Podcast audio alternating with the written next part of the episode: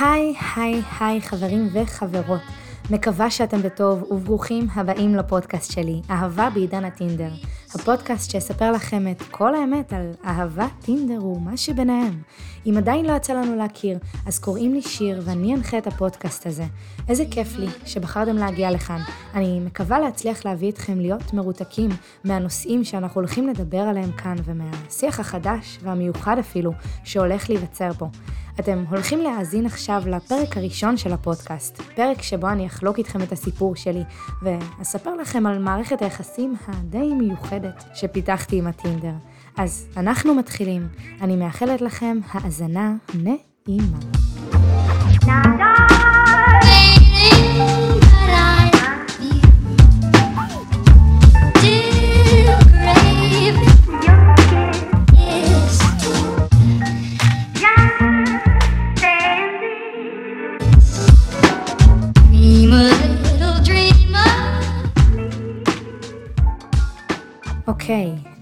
היי שוב. לפני שנתחיל, אני חייבת לומר שאני מה זה מתרגשת, ובדוק, למרות שעשיתי קרוב לחמישה טייקים לפרק הזה, עדיין בטח תשמעו את ההתרגשות על הקול שלי, אבל אה, לא נורא. אני מתרגשת כי אני חושבת ששנים, באמת שנים, אני חיכיתי לרגע הזה שבו אני אשמיע את הקול. את הקול בקוף, את הכל בכף, זאת אומרת גם את, את הקול שלי, וגם את הכל, ממש את כל מה שיש לי לספר. העולם הזה של אהבה, של זוגיות, תמיד משך ועניין אותי, ממש מהרגע הראשון שנכנסתי אליו. הייתי תמיד נהנית מלראות אה, תוכניות טלוויזיה שעוסקות בנושא, הייתי קוראת כל ספר כמעט שראיתי שקשור לתחום, החל מספרים שעוסקים בחקר מושג האהבה, ספרים שעוסקים ביחסים שבינו לבינה, ספרי הדרכה לנשים, ואפילו ספרים שמיועדים למין הגברי בסגנון של אה, איך תכבוש את ליבה.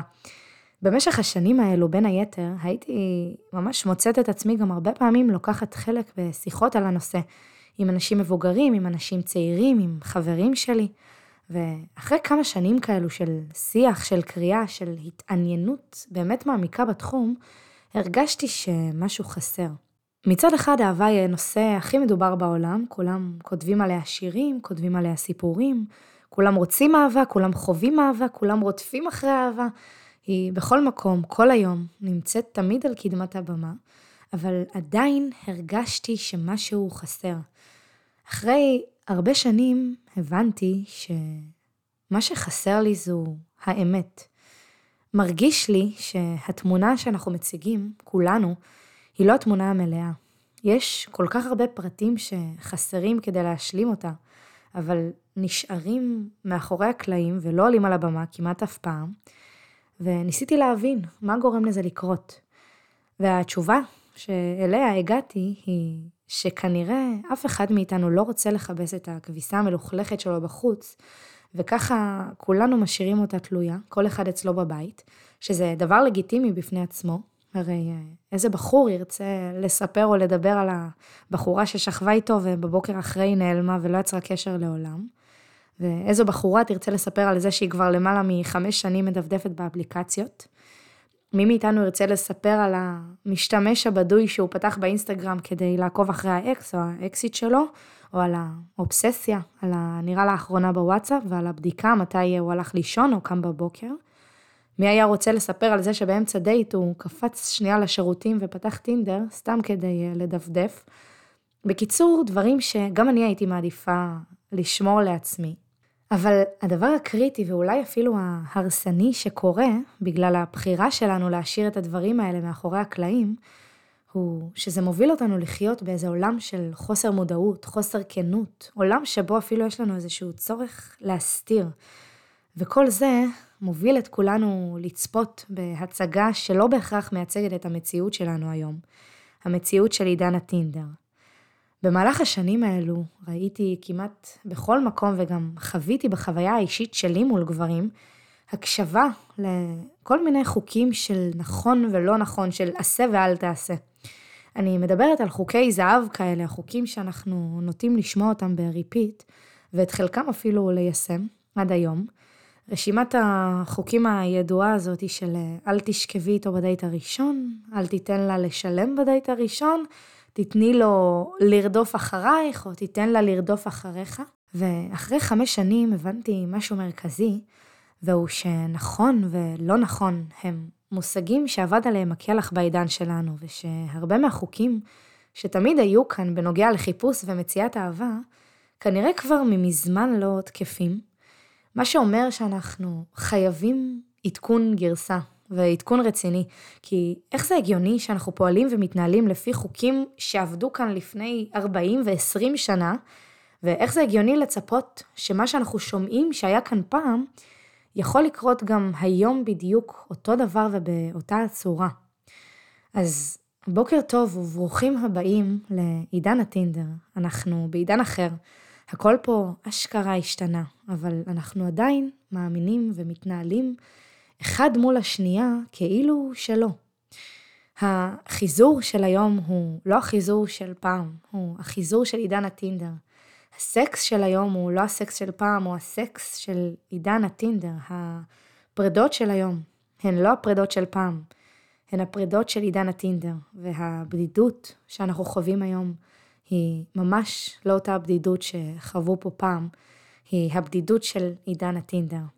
בקיצור, אני באמת חושבת שאנחנו צריכים לקחת את כל המושגים במילון ולעדכן אותם, ומכאן השאלה הנשאלת היא, איך השיח אמור להתרענן או להתעדכן אם כולנו ממשיכים לכבס את הכביסה המלוכלכת שלנו, כל אחד בתוך הבית? איך כל הפרטים החסרים בתמונה הזאת, בכל זאת כן יצליחו לעבור גם הם לקדמת הבמה. אז איזה כיף שהפלטפורמה המדהימה הזו של פודקאסטים קיימת היום, כי אני חושבת שזו הפלטפורמה שתיתן את המענה בדיוק בשביל זה. קודם כל כי בפלטפורמה הזאת נוצר משהו באמת אינטימי ואישי ביני וביניכם ככה עכשיו, נוצר פה איזה משהו מיוחד. הרי לפודקאסט בדרך כלל אנחנו מאזינים לבד, ככה שזה רק אני ואתם. ובכלל אני חושבת שכשאנחנו מאזינים לפודקאסט, אנחנו קשובים קצת אחרת משאנחנו קוראים ספר או רואים טלוויזיה, אז אני באמת מאמינה שהפלטפורמה הזו תעזור גם לי וגם לכם להיות קצת יותר פתוחים, לכם ב mind ולי בדיבור. אני חושבת שזה בדיוק הדבר שיגרום לפודקאסט הזה להפוך למיוחד כל כך. כי אני מתחייבת לכם שהוא הולך להיות אמיתי, בלי פילטרים, בלי עריכות, ובעיקר בלי לנסות לייפות את התמונה. וככה אני מאמינה שנצליח להעביר כמה שיותר מהפרטים שהתחבאו עד היום מאחורי הקלעים אל קדמת הבמה, ולהצליח להגיע לתמונה כמה שיותר מלאה על הנושא הזה. אז נראה לי שהגיע הזמן באמת שאני אדבר על הנושא. הנושא, איזה נושא, אה? אהבה. שלמה המלך כתב בשיר השירים על האהבה שמים רבים לא יוכלו לכבות אותה ונערות לא ישטפוה, אבל אותי מעניין דווקא מה הוא היה כותב אם הוא היה נמצא כאן היום, כי כנראה שהוא לא לקח בחשבון שמתישהו ייכנס לתמונה הטינדר. אז האהבה שאני הולכת לדבר עליה בפודקאסט הזה, כפי שאני מניחה שהבנתם, היא לא אותה האהבה שכולנו מכירים או חושבים שאנחנו מכירים. אני הולכת לדבר על אהבה קצת אחרת, האהבה של עידן הטינדר. ומה הכוונה שלי, האהבה של עידן הטינדר? הרי אהבה זו אהבה. אין חדש תחת השמש ושום דבר תכלס לא השתנה. אבל אה, לחלוטין אני חושבת שברור לכולנו שיש כאן היום משהו שונה באוויר, משהו שכנראה לא היה כאן לפני 20 שנה ו-40 שנה כשההורים שלנו הכירו, ומשהו שבטח לא היה כאן כששלמה המלך אה, כתב את שיר השירים ודיבר על אהבה. אני באמת מבינה שהחוקיות הרי היא אותה חוקיות והטבע בין גבר לאישה ובכלל בין אנשים הוא אותו הטבע וכנראה תמיד יישאר. אבל מה בכל זאת השתנה?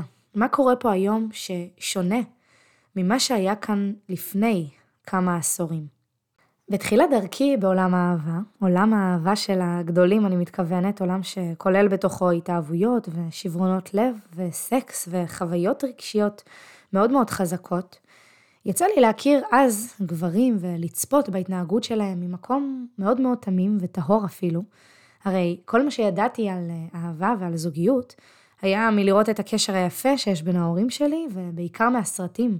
שבהם ראיתי איך הבחור מגיע לאסוף את הבחורה לכרכרה, ואיך הם מכירים וחיים באושר ואושר עד עצם היום הזה. וממש עם הדברים האלו שהיו לי בראש, אי שם בגיל 19, כשאני כולי חמודה ותמימה ומתאהבת מהר, לא יודעת בכלל מה זו אהבה, בטח שלא מה זה סקס. הכרתי בחור שממש נדלקתי עליו, ממש זו לא המילה אפילו. הוא היה אלוהי מבחינתי, באמת, גבר אלוהי. הוא היה הרי הגבר הראשון האמיתי שהכרתי, ומבחינתי זה היה כאילו, זהו, אני מאוהבת, הוא האחד. אבל אה, איך אני אגיד את זה? כנראה שזה לא היה כל כך ככה מהצד שלו. הוא אז לא חשב בכלל לכיוון של אה, זוגיות או של קשר עם מחויבות, שלא נדבר על אהבה. וככה, אחרי כמה חודשים הקשר הזה הסתיים, וכשזה קרה, אני חושבת שחטפתי איזו מכה ממש חזקה בבטן, כי אז, בתור בחורה צעירה שרק נכנסה לעולם הזה של חיפוש אהבה, לא ידעתי מה זה סטוצים, לא ידעתי עוד מה זה בחור שיוצא במקביל עם כמה בנות, לא ידעתי מה זה לעשות מה שבא לך, מה זה לא להתחייב. לא רק שלא ידעתי מה זה העולם הזה, יותר מזה, אני לא ידעתי בכלל שהוא קיים. זה לא היה בכלל במעגל הראייה או הידיעה שלי באותן שנים. וזה משהו שאני חושבת שהרבה מאיתנו עוברים, בין אם בגיל צעיר, בין אם בגיל מבוגר יותר, השוק הזה של הכניסה הראשונית לשוק הרווקים והרווקות, אני אקרא לזה ככה, מבחינתי זו הייתה סטירת לחי רצינית, כי באמת לא הצלחתי להבין, לא הצלחתי לקלוט מה קורה פה.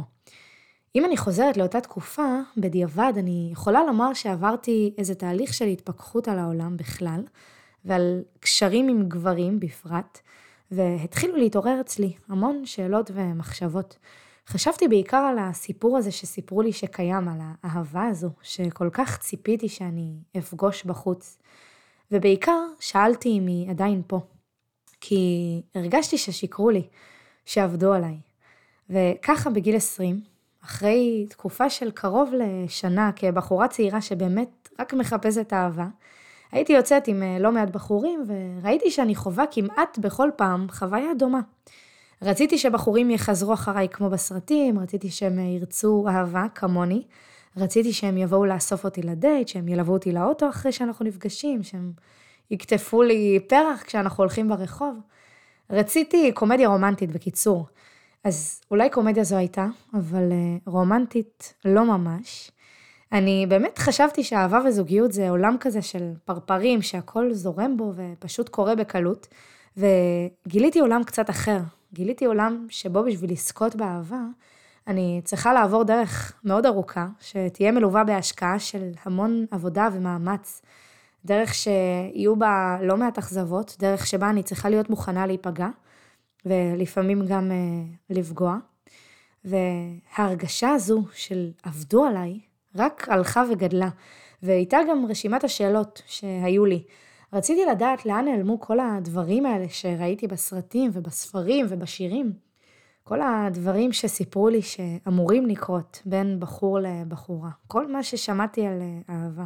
אז החלטתי ללכת, לחפש תשובות, ויצאתי לדרך עם ההחלטה שבמהלך חמש השנים הבאות אני הולכת להקדיש את הזמן שלי, להקריב את הלב שלי ולשחק אולי עם הגוף שלי.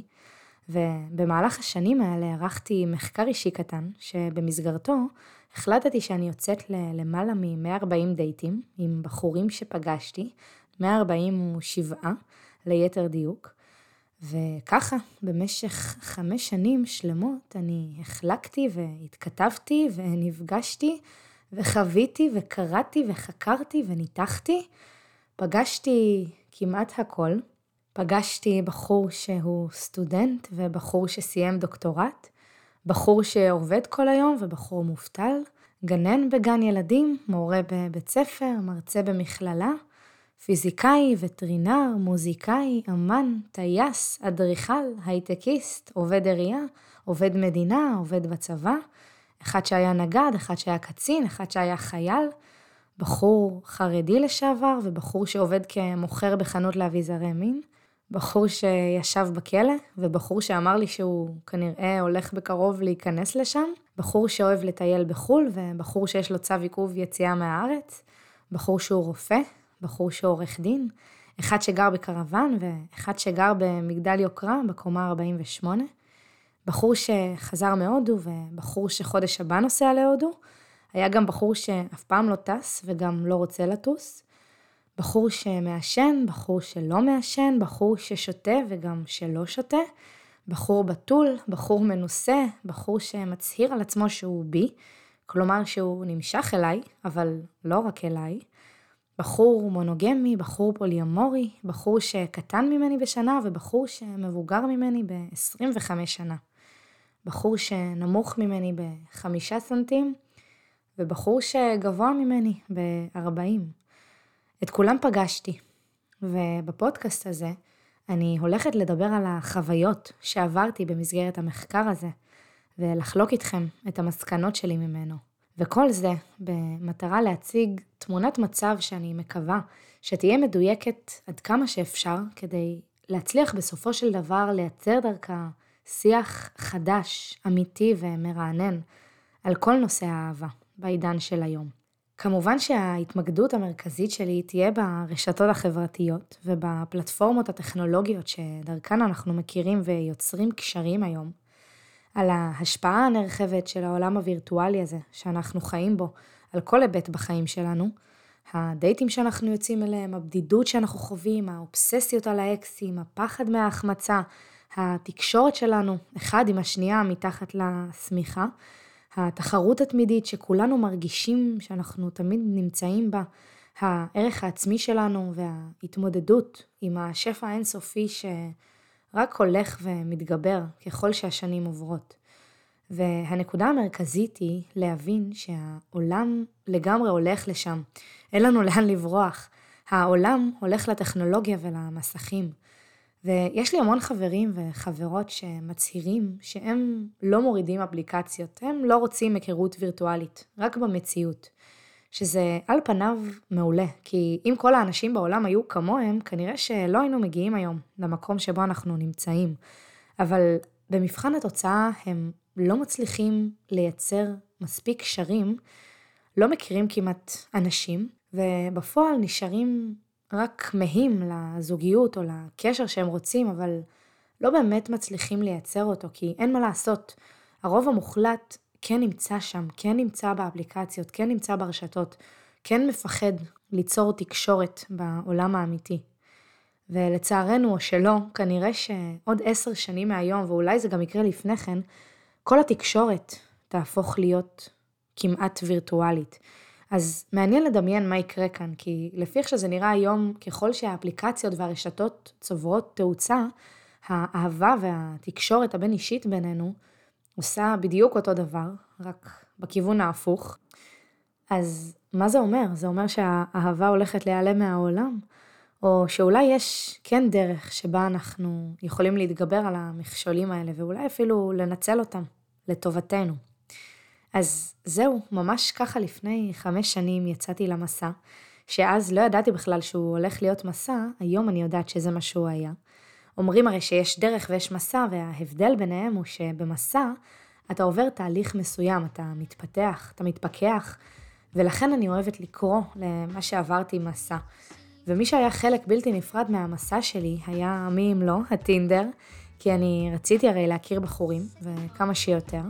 וכשהכרתי את האפליקציה, כל העניין של ההיכרויות הפך לדבר כל כך פשוט וקל, ואני באמת חושבת שרק בזכות הטינדר הצלחתי להגיע לכזאת כמות ולכל כך הרבה סוגים שונים של בחורים. אז לסיום, יש משפט שאני אוהבת והוא אומר שככל שאתה מטפס גבוה יותר, ככה הנוף שאתה זוכה לראות הוא יפה יותר. ואני טיפסתי, לפעמים אולי יותר מדי גבוה, אני ראיתי הכל מלמעלה. והנוף באמת היה עוצר נשימה לפעמים.